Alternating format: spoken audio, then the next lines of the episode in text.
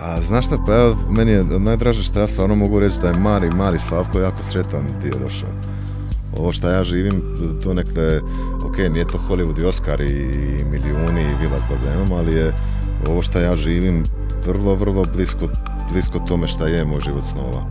E, ljudi koje volim su zdravi, e, bavim se poslom koji mi je igra, e, nemam nekih velikih briga, da pače, mislim da je da bi ovo sad da bi ovo sad moglo biti neko naj, najljepše razdoblje mog života. Sad će doći u budućnosti neki gubici, nešto. Nemam, nemam, ja, nemam ja to mišljenje da će sad, ja ne idem prema nešto što će biti bolje. Meni je ovo što sad živim moj san.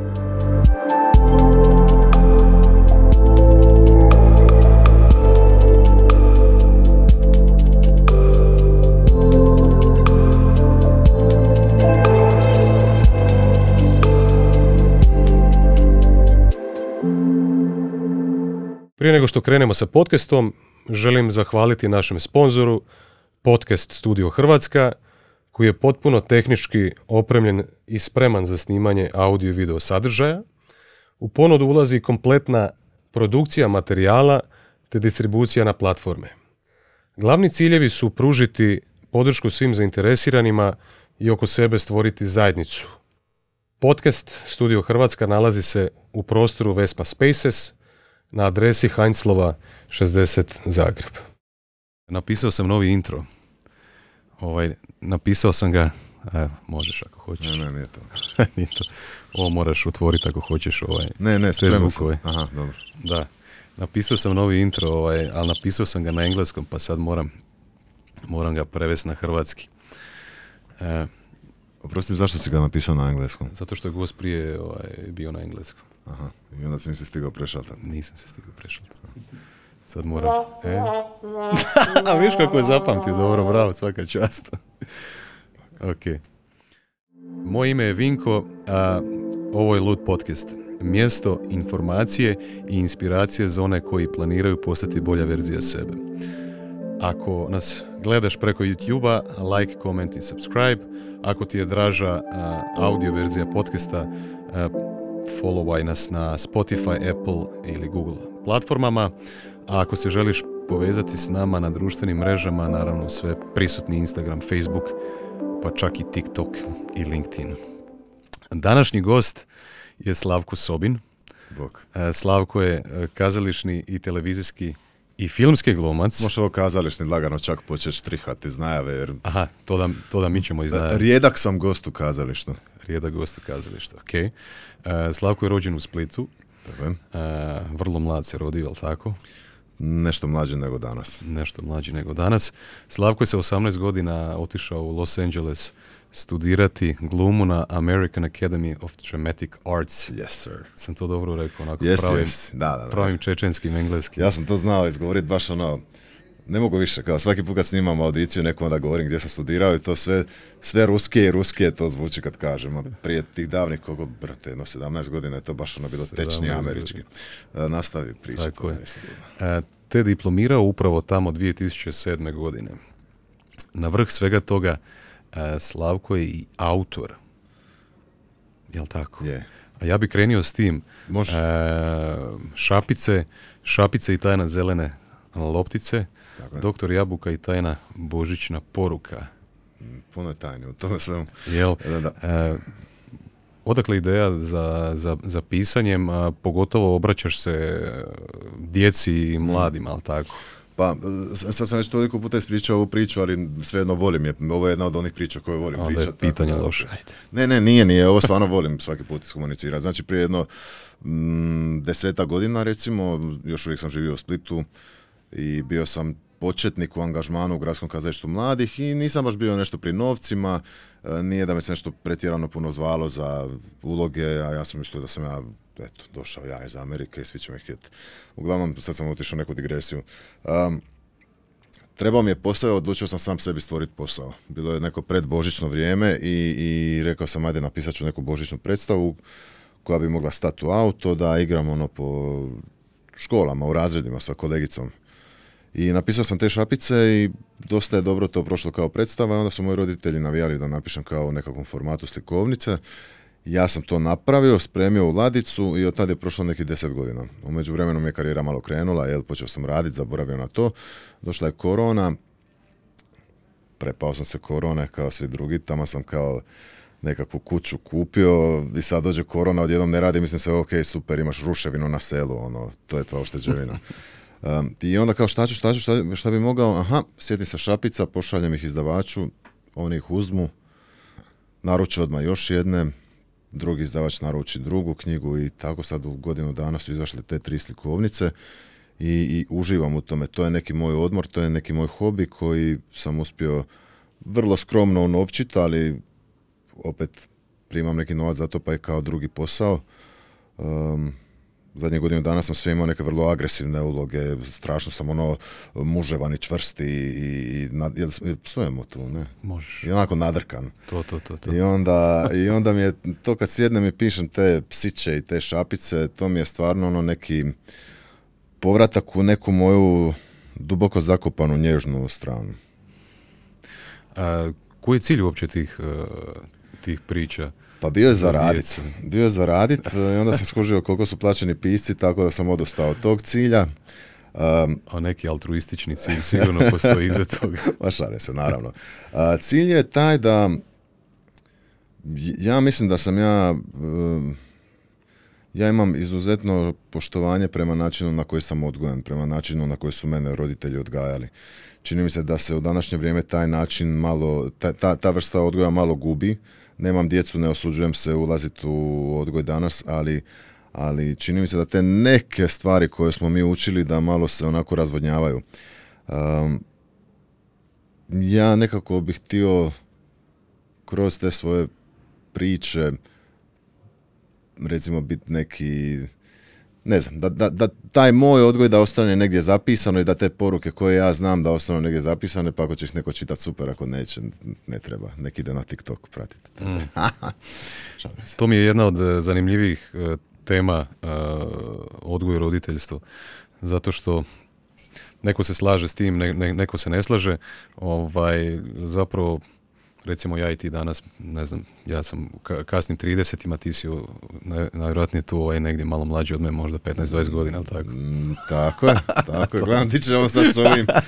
Ja se ne sramim svoje godine, evo, obožavam svojih 30 i 37, 8, 38. Koje, koje si godišnje? 85. Koliko godina imaš? 36. Onda ja imam 37. Eto, ti si 84. Da. Onda sam, ti si me- malo stariji od mene, da. Jel imam 37 ili 38? Pa ne znam koji si mjesec, 11. a onda imaš 37. 37, ok. Tako. I ne sramim se, jedva čekam um, 40 da se svemu tome radujem. Pa da. Šta sam zapravo htio reći e, s, s ovim, e, to mi je vrlo interesantna tema zato što čini mi se ako propustimo taj dio mm, ran- ranog doba kad, kada, se, kada se mi kao ljudi u, naj, u velikoj mjeri zapravo formiramo e, i ako nismo imali tu nekakvu ovaj, sreću možda da, da imamo roditelje koji su uspjeli nam usaditi nekakve dobre e, kvalitete, navike, način razmišljanja i šta ja znam, takve neke ovaj, stvari koje su izuzetno bitne, dosta je to teško ono kasnije ispravljati neke krive drine kad dođeš u kasne 20. 30 ili tako dalje, treba puno više energije, puno više intenziteta, a, volje ono, jel, da, da, da, se, da se promijeniš i da, da, da odeš na nekakav bolji put. Ovaj, zato, zato volim e, bit, bitan je taj, taj dio života e, i drago mi je da se, da se obraćaš e, djeci zapravo i, i kroz to, ovaj, kroz to i roditeljima.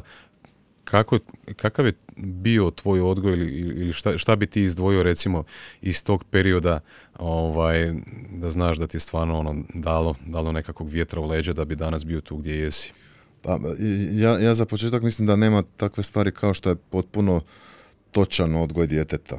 Opet, ne znam ništa o tome, ali toliko čitam tih knjiga, toliko sam blizak sa svojim roditeljima da negdje osjetim kroz eh, šta su oni sve morali prolaziti sa mnom i s bratom i koliko su se trudili i koliko su dobri stvari napravili, koliko su grešaka napravili.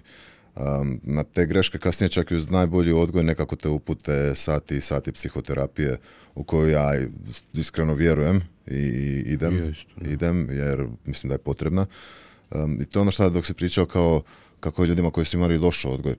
Ja sa svojim odgojem imam neke stvari koje, i to mi neće zamjeriti roditelji, recimo moji su mene pogrešno naučili da sve dolazi teško. Da sve dolazi velikim radom, velikim odricanjem, velikom žrtvom. Zbog toga ja dan danas kad e, nešto odradim lagano, a lagano je samo zato što se unazad 15 godina trudim ko konj pa je danas lagano, Danas kad nešto odradim lagano mi se čini, aha, ne, ne, ne, ovo ili nije dosta ili nekoga sam ja tu zajebao, neko, sad će se otkriti da sam ja to krivo ili nešto tako. Ili se trpam, trpam, trpam poslom.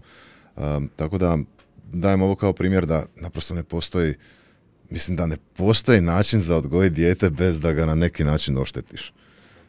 O, oštetiš, mislim. I onda imaš te ljude koji kasnije za sve krive roditelje, pa imaš nekoga kao što sam ja koji je ono, ok, tu ste falili, to ste napravili super, obožavam vas i to je to. Je to bilo tvoje pitanje, sam otišao neko je, je, je, dobro je, dobro je, dobro je. Ovaj, ja zapravo se razmišljam, možda niko nije mislio da ćemo sa Slavkom pričati o odgoju, ali evo, to je uvijek Da, da, da, i vjerojatno nije kao, zašto ali, bi? Kao. Ne, pusti, pusti, ja mislim da su vrlo bitne teme. Ovaj. Ja mislim da bi ja bio iznad prosječan otac da imam priliku biti otac. Sjajan sam vlasnik pasa i to me to treba zadovoljiti u životu. Tako je.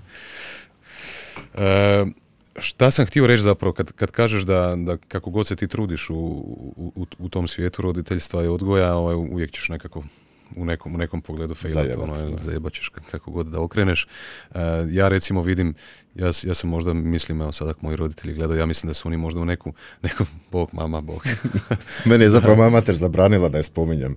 A je. Jednom rekla da više prestani, ono, stalno nešto, jer me hvališ ili sereš po meni ili ovo ili ono, tako da je, primijetio sam da je dosta spominješ na Instagramu, da. Tako da mama je u pravu. Freud bi svašta rekao. Mama je u pravu.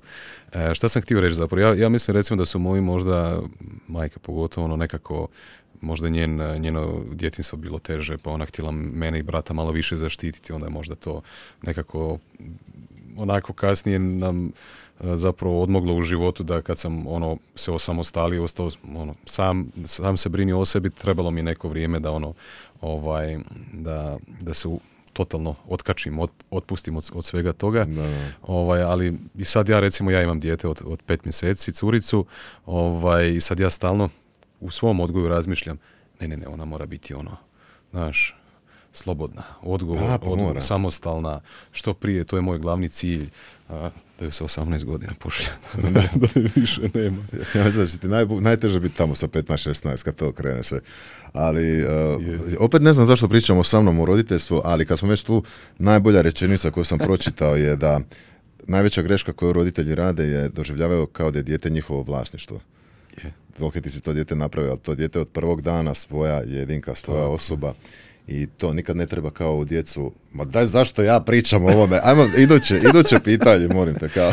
I nameću svoje ambicije. Kako sere, mej. To je, super, super film, ako ćete gledati o roditeljstvu ovaj, previše nametanja svojih ambicija, King Richard sa Will Smithom, ne znam e, si pogledao. Nisam, ali sam vidio da je došao na ove neke... Fantastičan. Ima ga na TV. HBO, da. Aha, smijemo reći, pa da. Pa, okay. možemo reći. Nijako da te gleda sad. No, pa tako. Relevantan broj ljudi da bude reklama. E, e, čitao sam e, kolumne tvoje na Gloria Glam. Dobro, kasnije izuzetno, izuzetno kvalitetno pišeš, tečno, pitko, lagano za konzumirati. Hvala. Hvala dugo, Dugo pišeš? Ne, pišem, pišem kolumne. općenito pišeš. Da li dugo ovaj ja mislim da sam ti... Rekao si da si te knjige za djecu pisao prije deset godina, pa to bilo na holdu i... Da, ja, ja mislim, ne, samo sam tad to napisao, možda još ono neku pripovjetkicu dvije. nisam puno pisao u životu, žao mi je. E, žao mi je jer mislim da danas mislim da sam možda talentiraniji pisac nego što sam glumac. Meni se, čak se i meni sviđa kako pišem i sviđa mi se šta pišem. Um, opet ponavljam, nema baš toliko para u tome, pa mene privlači toliko kao gluma. Ali nisam pisao ono fizički da sam zapisivao stvari, ali ja cijeli život ja toliko analiziram, ja toliko mislim, ja sam toliko... Mm, introspektivan recimo. Ja sam toliko monologa odradio u svojoj glavi i razgovora s drugima i imaginarnih svađa i imaginarnih ljubavi i svega i svačega da nekako sam sad odjednom počeo te stvari bacat na papir i to sve dosta brzo izađe iz mene jer nekako znam, kad krenem pisati znam šta bi pisao. Tako da draga mi je ta kolumna jer nekako se u njoj, u njoj recimo ovako, intervjui su kod nas uglavnom loši, novinari su loši. Niko te nikad ne pita ništa zanimljivo. Pitate ono, daj mi ispričaj anegdotu sa seta. I onda sam skužio da kroz anegdotu napokon zapravo ne moram više čekat da me neki novinar nešto pita, nego mogu reći ono što bih htio reći o sebi. I guštam to pisat. E, čuo si za Jordan Petersona? Jesam, je li otkazan zbog korone ili dolazi dalje? A di dolazi? Što nije u areni sad u drugom mjesecu treba biti. Ozbiljno? Da. A ne znam to vidiš. Je, je, je. Se šališ? Ne, pa googlaj.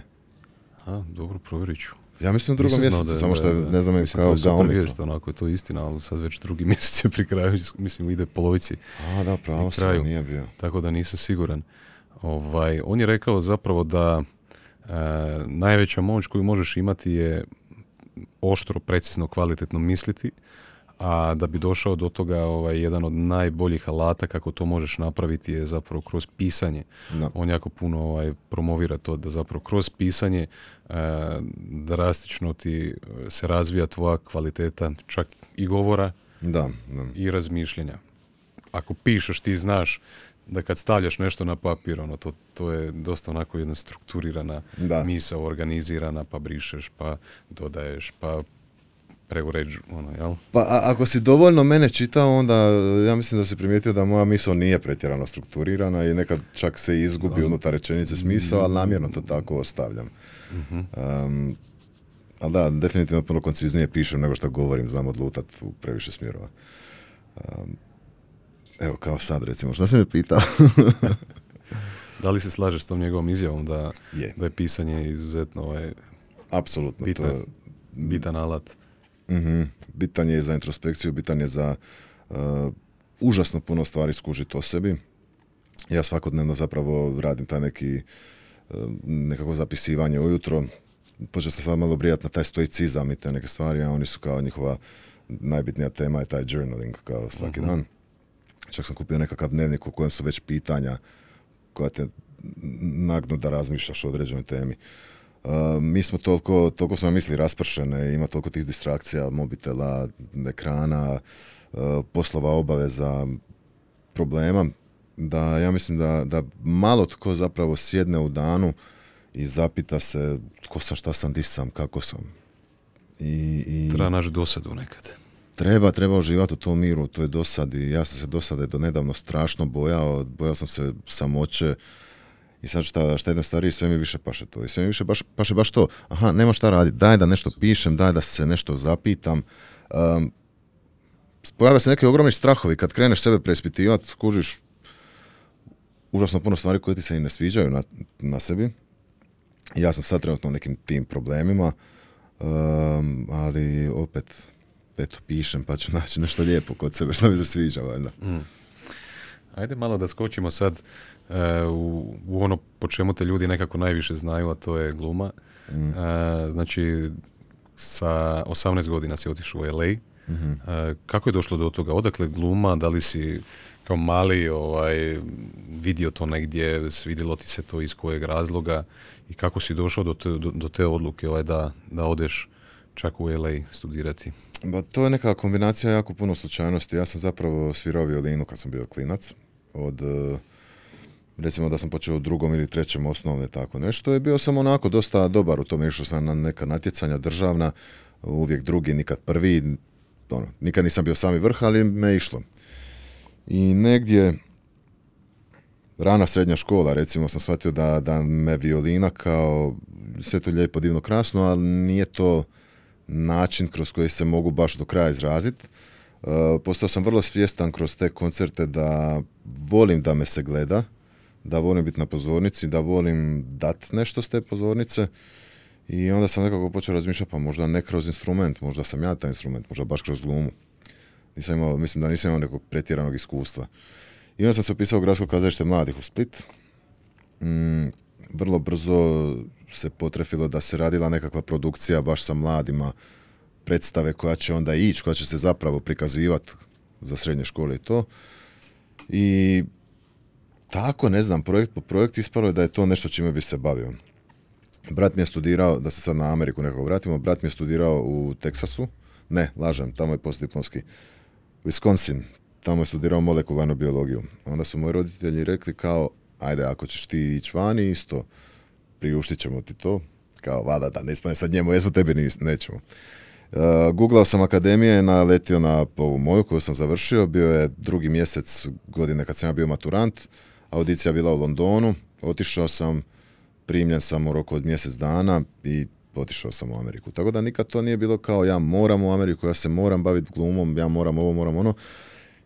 Samo se sve prije nego što bi ja stigao razmisliti se događalo da se dogodilo to nešto. Znači, nisam ja, ja nisam mislio da ću ja u drugom, ja sam mislio da ću ja ići na ostale ove prijemne za Zagreb, za Novi Sad, za Beograd, tamo četiri mjeseca kasnije, a već sam u drugom primljen u Ameriku i otišao. Koliko si bio dugo tamo, kakav je bio život u Los Angelesu? Četiri godine, to ti je meni sve u jednoj velikoj magli. Ja sam tamo bio mlad, bio sam um, željan svega i malo šta sam si uskratio tamo. Da sad ne ulazimo previše detalja. Bio sam, uh, svo vrijeme sam bio izuzetan student, ali sam ono i glupirao se i probao neke stvari koje niti bi predložio mladima, niti bi ih danas radio. Um, onako, baš ono što kažu roller coaster jedan. Um, danas tako se sjetim nekih svojih usamljenosti, nekih razmišljanja koja su potpuno za, za mladog čovjeka možda čak razarajuća. Nije, kako da kažem, super je što sam tamo studirao, neke sam super ljude upoznao, ali 18 godina je premlado za otići u jedan grad kao što je Los Angeles. I sva sreća da sam se vratio, sva sreća da je vodilo tim tokom, jer ne znam kakva bi osoba bio da sam ostao. Sad vidim ja tebi pogled, sad bi ti da ja pričam, ali ne, o neke stvarima ne Ok, pričam. ok. E, ajde mi reci, ovaj, mene onako nešto kao golicalo mi maštu, kao to amaterski isto ta gluma i to. Da li misliš da, da ima nekakvih benefita možda ovaj, za nekoga kao što sam ja ili nek- neko sličan meni, a, za amaterske nekakve te- tečajeve glume ili tako nešto. Šta misliš da bi, da bi prosječna osoba mogla dobiti od toga? Jel bi mogla nešto naučiti? Od čega? Od tečaja glume? recimo amaterski da, da, da, idemo na nekakvu, nekakvu glumu, da li bi možda e, naučila bolje komunicirati, više se upoznat sa svojim tijelom ili nešto, ili A mislim, ovisi, ovisi gdje ideš učiti, to je, ima vrhunskih pedagoga, ima nikakvih pedagoga. Ili, ajde, ajde da ti kažem Ne, sad ne. zapravo odakle mi dolazi to pitanje. e, čak mi je bio tvoj prijatelj Ivan Šarić mi je bio ovaj, na podcastu, pa je on meni onako rekao na kraju, a majke ti ono, kod da sam došao kod nekog svećenika, ono, tu se zavalio u stolicu, ono, pitaš me neka pitanja, skrušeno ti, kao grije- grijehe ti, ovaj, te, rješavam te grijeha, ovaj, zato što sam, sad svjesno se nekako trudim da budem dinamičniji, da mi ono vokalna raznolikost bude bolja, da e, jel, imam ti tendenciju, razmišljaš sa imam, imam te- tendenciju ono upasti u neku našu ono, mo- monotoniju, pogotovo ako petkom dođeš radiš intervju ono poslije podne, dug tjedan, ovo ono naš ono pa teško je naći energije. Mislim, ja, sa, evo, pitao sam te prije pet minuta, ja sam ti dosadan dok su bile kamere ugašene. E, imam možda taj isti problem, samo što se ne zamaram time. Ne, nisi monoton, super su ti pitanja, super ti je glas, super ti je sve, dobar si. I nemoj ići u amaterska kazališta da naučiš govoriti. Um, Jel misliš da bi, da bi ljudi mogli imati nekakve benefite od toga recimo? um, Neko ko bi htio raditi na sebi, zato što ja mislim da, je- da gluma isto je nekakav stil rada na sebi, Je, kako je, se možeš je. razvijati. ono. Je, gluma zahtjeva užasno puno introspekcije, gluma zahtjeva užasno puno skidanja svojih vlastitih maski, uh, užasno puno, uh, kako bih rekao, za- zadiranja u vlastite emocije. Um, nema, ne, ne možeš, uh, koliki god introvert da bio kroz glumu moraš naučiti ne biti to. Um, šta, šta je... Jel bi rekao za već- sebe da si više introvert ne, ja sam, ja, ja sam, to, to, ja kad to kažem ljudi sa nama daj ne seri sobine, ja sam, stra, ja sam jeziv introvert. Ozbiljno. Ja sam strašan introvert, ja, um, ja ne volim, ne volim. ja bi odradio svoj posao, ja bi, uh, znaš gdje volim? Volim biti na, na Instagramu, iza, znaš, iza ekrana, to, tu volim biti kao i zajebancija i slike i torzo i sve veliko i sve na van, ali ovako privatno nisam, nisam ja, pa mislim evo, kupio sam kuću usred šume da se odem tamo oceliti, da, da ne vidim, da me, da me se ne vidi. Ali evo, zahvaljujući glumi sam naučio kako ipak biti otvoren prema vani, kako komunicirati s ljudima i volim ljude, strašno volim ljude, ali samo kad ja odlučim. jel, jel dođe do onog trenutka da, da se ovaj, nekad osjećaš ono umorno od, lju- od, od ljudi, da, da baš osjetiš da je, da je sad trenutak da moraš otići ono malo od samice. ja, ja budem umoran od uh, ja budem umoran od sebe. Ja budem umoran od te svoje vlastite potrebe da se prezentiram na jedan način um, ja, ja, ja, ja ne mogu biti samo pred ljudima, ne mogu samo biti oko ljudi. Ja kad sam s ljudima, recimo na setu, ja sam zabrinut jel svima dobro, jel svima zabavno, jel neko umoran, jel neko gladan. I ne ono kao ja sam divna osoba i to, nego ja samo berem te energije, ja, ja stalno nešto mislim. I stalno mislim da ja moram nado, popuniti svaku rupu koja se pojavi. Meni je, meni je strašno naporno biti s ljudima. Ne zbog ljudi, nego zbog, zbog sebe. I onda jedva čekam doći doma i kao ugasit se, samo, samo ono ništa. E, hm. U jednom e, trenutku si napisao, a ja pročitao, e, radi, radi, radi, guštaj, voli sve, ali radi. radi, radi, e. Je. Ali to je sad u- u- uz ono što smo malo prije pričali o odgoju, da su ti to zapravo roditelji su ti možda utkali te nekakve ovaj, vrijednosti ono napornog discip- rada, Ne, ne, ne, ovo je, ovo je, ovo nije uopće u tom kontekstu. a nije je- bilo u tom kontekstu. Ne, ne, ovo je u kontekstu da um, čovjek koji nema svrhu i koji nije koristan zapravo to je bez veze. To je, to je u tom nekom smislu. Ja um, samo kad stvaram i kad nešto ostavljam se osjećam kao da to, to, je, to je moje vrijeme, to je vrijeme kad ja znam zašto sam tu na neki način. Stavio sam ja tu voli, zabavlja se sve, sve to može se raditi s lakoćom, nisam rekao red, rad, disciplina, nego treba raditi, treba, treba ne samo se kao nešto tu muvat, muvat, pa eto otići, nego treba stvarati, ja mislim da smo zato tu. Ne treba s figom ono živjeti, no? treba dati. Da, da, da. da. Treba biti, ko, ne znam, to sad, ja to, toliko nekih stvari nekad kažem i onda sam sebi zvučim ko da serem, ali kad ja to ne znam pojednostavniti, treba samo biti koristan. Mm. Ne nužno sad kao e, veliki humanitarac ili raditi neke ogromne stvari ili biti e, kirurg pa spašavati ljude, nego samo kao u svakom trenutku treba ipak nešto pridonijeti. Mm. Pa nek svako nađe sebi način na koji to doživljava da doprinosi. Slažem se. E, idemo na sljedeće pitanje pa ću pokušati nekako napraviti segway neki. E, još nešto si rekao. I onda skužiš ništa želje, ništa ciljevi, samo sustav. Sustav je ono što si složiš da bi dobio ono što niti želiš, niti je to cilj, nego je to naprosto tvoje sve. Ja, Tvoja vatra, tvoja strast, tvoja svrha. A, ja kažem, ne kažem ja, nego sam čuo da ljudi kažu, pa se ja u potpunosti slažem, losers have goals, winners have systems. Tako je. To je to. Je to. To je, tamo kad si rekao da sam to ja napisao, ja to, to, to nije originalno moja ideja, to je nešto šta... Zapravo čak ja sam govorio kao da do nekih godina sam imao želje, onda shvatiš šta želje. Šta možeš željeti? Ne, neću željeti, nego ću napraviti to, nije duh. Onda sam stvarno imao te ciljeve i onda sam negdje čitao o tim sustavima, ne znam, u, u, u jednoj od ovih bezbroj knjiga koje čitam i to, to mi se jako svidjelo. Taj sistem, samo ti znaš kako se ponašaš. Znaš ko si, šta si, za šta radiš i kako to radiš i to je djelomično rutina, djelomično neki integritet, djelomično tvoje neke vrijednosti u koje vjeruješ i znaš negdje gdje vode. Ali ne u smislu cilja, nego kao već jesi tu, ali vodi tu i sve to skupa nešto. Bolje pišem nego šta Zapravo, govori. jebem ti. za- Trebaš se dopisivati. Za, jel zapravo kad imaš nekako, ovaj, nekakav sistem, ako pratiš e, te nekakve ovaj, dnevne rutine ili ako si discipliniran ustraješ u tome, ovaj, ne moraš se previše briniti. A, ja, ja kažem, imaš activity goals i end goals. Znači, ako, ako ja radim, recimo ja hoću imati uspješan podcast, jel tako? Ako se ja sebi postavio nekako, nekakav sistem, moram imati dva mjesečno, moram e, toliko i toliko dnevno raditi na tome, moram ovo, moram ono i tako dalje. Ako ja imam te e, ciljeve aktivnosti koje moram zadovoljiti ovaj, ili taj sistem nekakav, ja onda vjerujem u to da će to jednog dana doći do tamo gdje ja želim da dođe. Tako je, tako je. Ajde I sad onda... neminovno zapravo hoće. Znaš. Ja, ja, se, ja se nadam i, I, i, vjerujem u to. I super je što imaš posao koji ipak diktiraš sve sam sebi. Ja malo ovisim o tome kad će me neko zvat za ulogu. I ako me nazove, hoće li ponudit, mogu ja sad, može, znaš, može moja vrijednost biti kao ja radim za, ne znam, sad ću bubnu, tisuću eura dan, a ne mogu baš utjecati da će mi toliko i nudit. Tako da ti tu imaš više kontrole. Ja se, ja se borim s tim što zapravo nemam u tom sistemu potpunu kontrolu.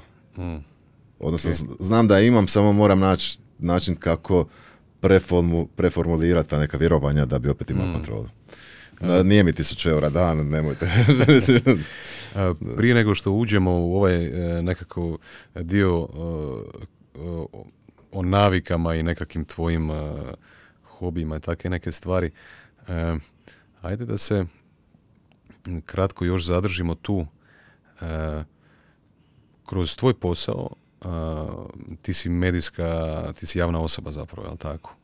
A, pretpostavljam da si to davnih dana prevazišao, ja sad ulazim u takav nekakav svijet gdje postajem medijska osoba kroz ove digitalne mreže i tako dalje, ovaj, pa evo neko, neko ti koji gledaš tamo jedan jedini ili evo, A nije jasno ti Bog, tu, bit će bar ja sam četvoro. javna osoba. Došlo je troje ljudi zbog mene, sigurno, šta ti je. Evo, tu su ovi iza zbog nas. Ovaj, e, dosta mi je bio veliki... tren. A taj si baš htio zvuk. Ovaj, ovaj, za nas dvojica samo ovaj može ići. E, prije nego što sam krenuo u sve ovo, znaš, ono, bilo je tu pitanje, pa šta mi to treba, pa evo, šta će ljudi na poslu reći, pa šta ovo, pa šta ono, znaš, ovako, ovako onako. A, da li tebe brine to, ovaj, ko šta misli o tebi, ovaj, o tvom privatnom životu, osobnom životu ili onome što si rekao ili ovako, onako, što god. Koliko te dira taj dio i kako se nekako nosiš sa, sa svim tim? Pa mislim, tu sad imaš onu standardnu laž koju svi mi volimo izgovoriti, da nas uopće nije briga. Um, to ja govorim već od kad sam se pojavio. Znači, od prije deset godina sam govorio da me nije bilo briga i kako me je bilo briga. I još uvijek nisam imun na tuđe mišljenje, ali s obzirom, ogromna je razlika sad u toj brizi. Prije me bilo ovoliko briga, sad sam već negdje tu. Um, ljudi misle kao, pa šta, htio si se baviti ovim poslom, sad e, nemaš ti pravo. Ti naprosto nemaš pravo e, imat svoju intimu. To su pizdarije. Privatni život se zove privatni život zato što je privatan, da nije, zvao bi se javni život da je javan. Ja imam tu privilegiju da sam glumac i da apsolutno niko ne treba znat ko sam ja u privatnom životu, nego samo se baviti mojim radom. I da mogu na neki način sad krenuti od nule i da se mogu rebrandirat, niko ne bi ništa znao o meni. Ni da imam pse, ni da imam roditelje, ni da ništa, ništa.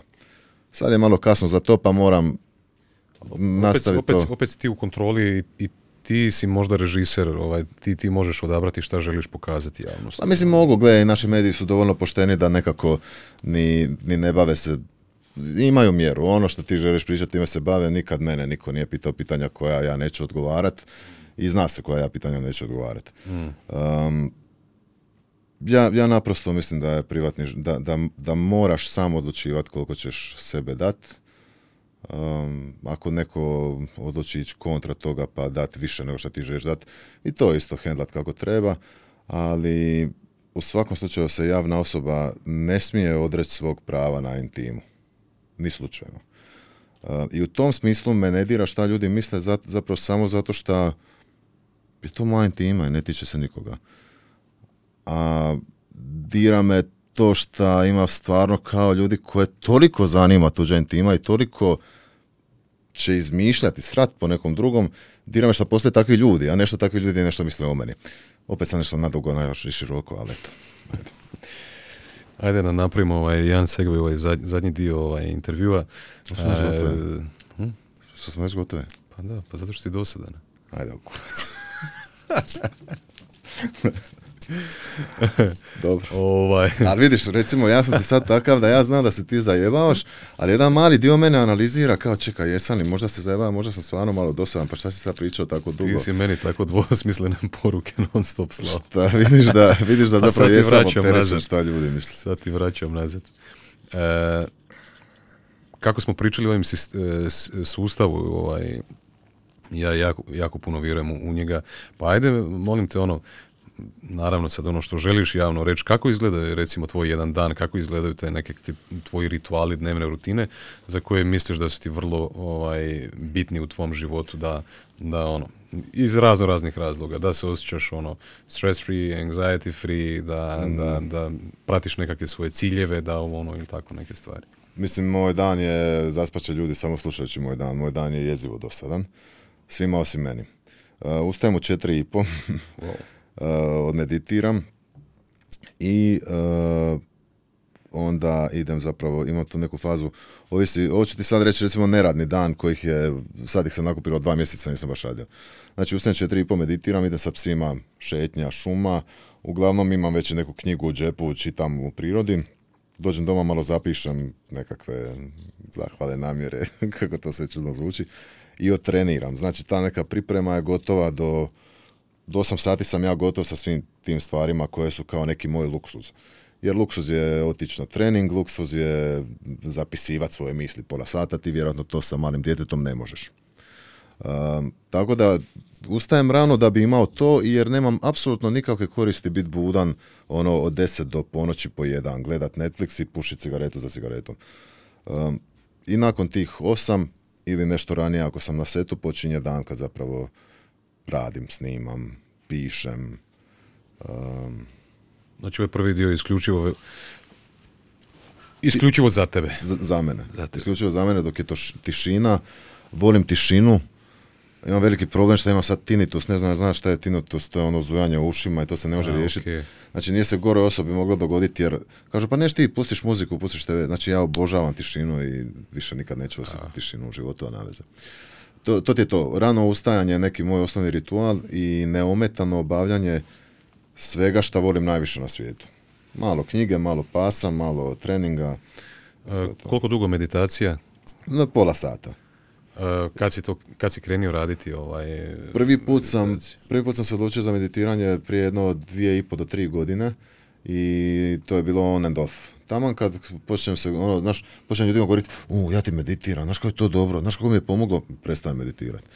uh, sad imam jedan dugi niz od nekoliko mjeseci.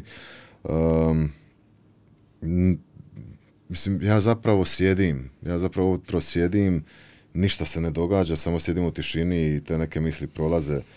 E, ne postoji dobra ili loša ili kriva ili točna meditacija, to mi je jasno, mm. ali kad bi se mogla nekako nazvati, vjerojatno bi se nazvala potpuno krivom. Mm.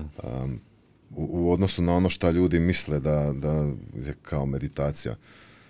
Uh, sve jedno uživam u tome. Sjediti sam sa sobom u potpunoj tišini je odmori više od tih par sati sna što dobijem.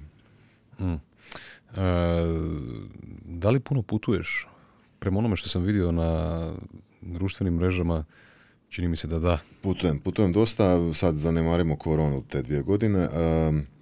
putujem puno i privatno i putujem srećom puno poslovno. Imam tu privilegiju da, da počinjem stvarno sve više i više snimat vani, hmm. a nema ljepšeg putovanja nego kad imaš dnevnicu za to.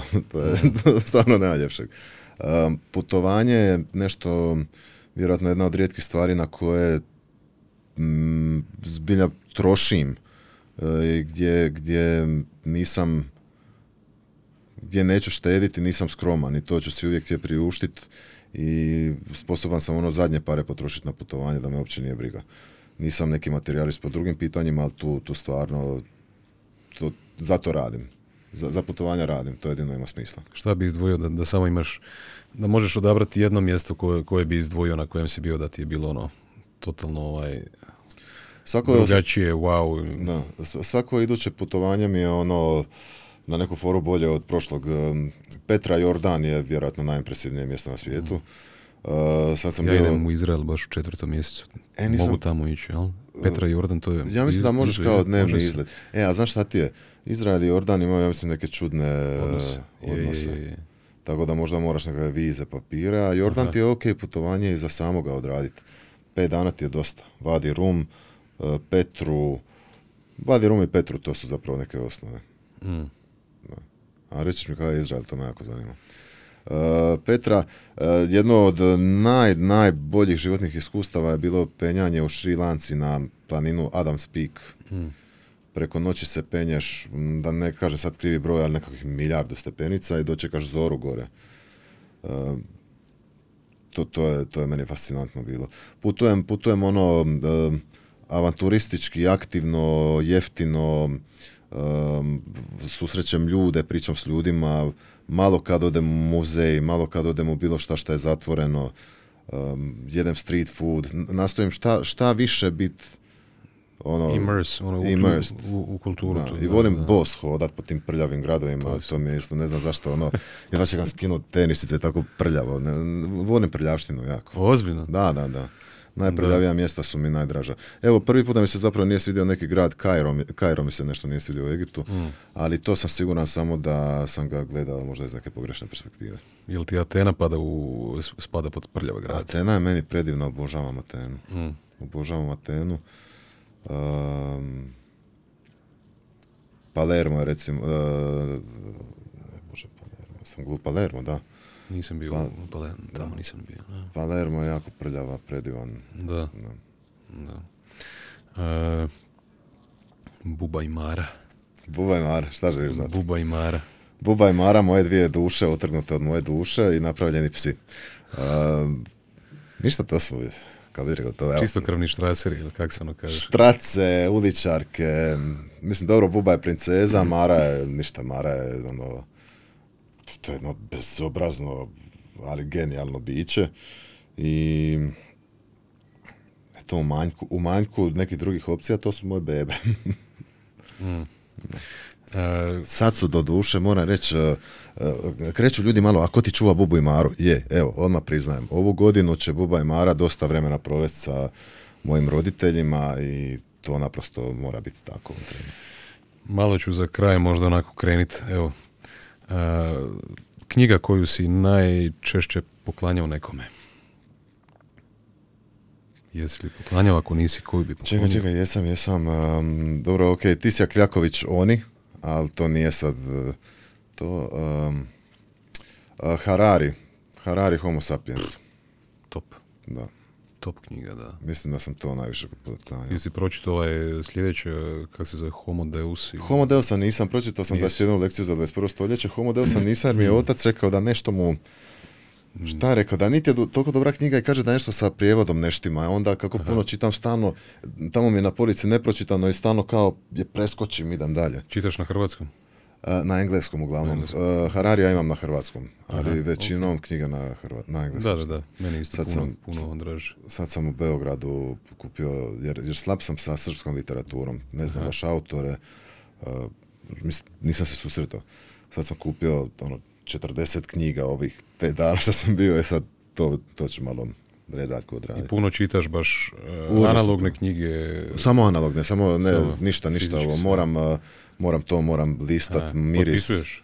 Mo, Škrabaš? ne? Škrabam, škrabam, iako mi je postalo to neugodno, jer imam sad u novoj kući, imam kao zid cijeli knjižnicu i ljudi se osjećaju vrlo slobodno da posude moje knjige. Šta kaže, možeš, možeš, ali zapišem i ono, najrađe bi da ne uzmeš. Vrati ko videoteku prije. ono, E, ali, ali bi volio ni da ne odim, brate, kupi, nisu toliko skupe. E, i, I neke su pocrtane, sad mi je neugodno da će ljudi vidjeti što sam ja pocrtavao, jer E. um, dosta toga otkrio čovjeku ono što pocrta u knjizi. Slažem se, da.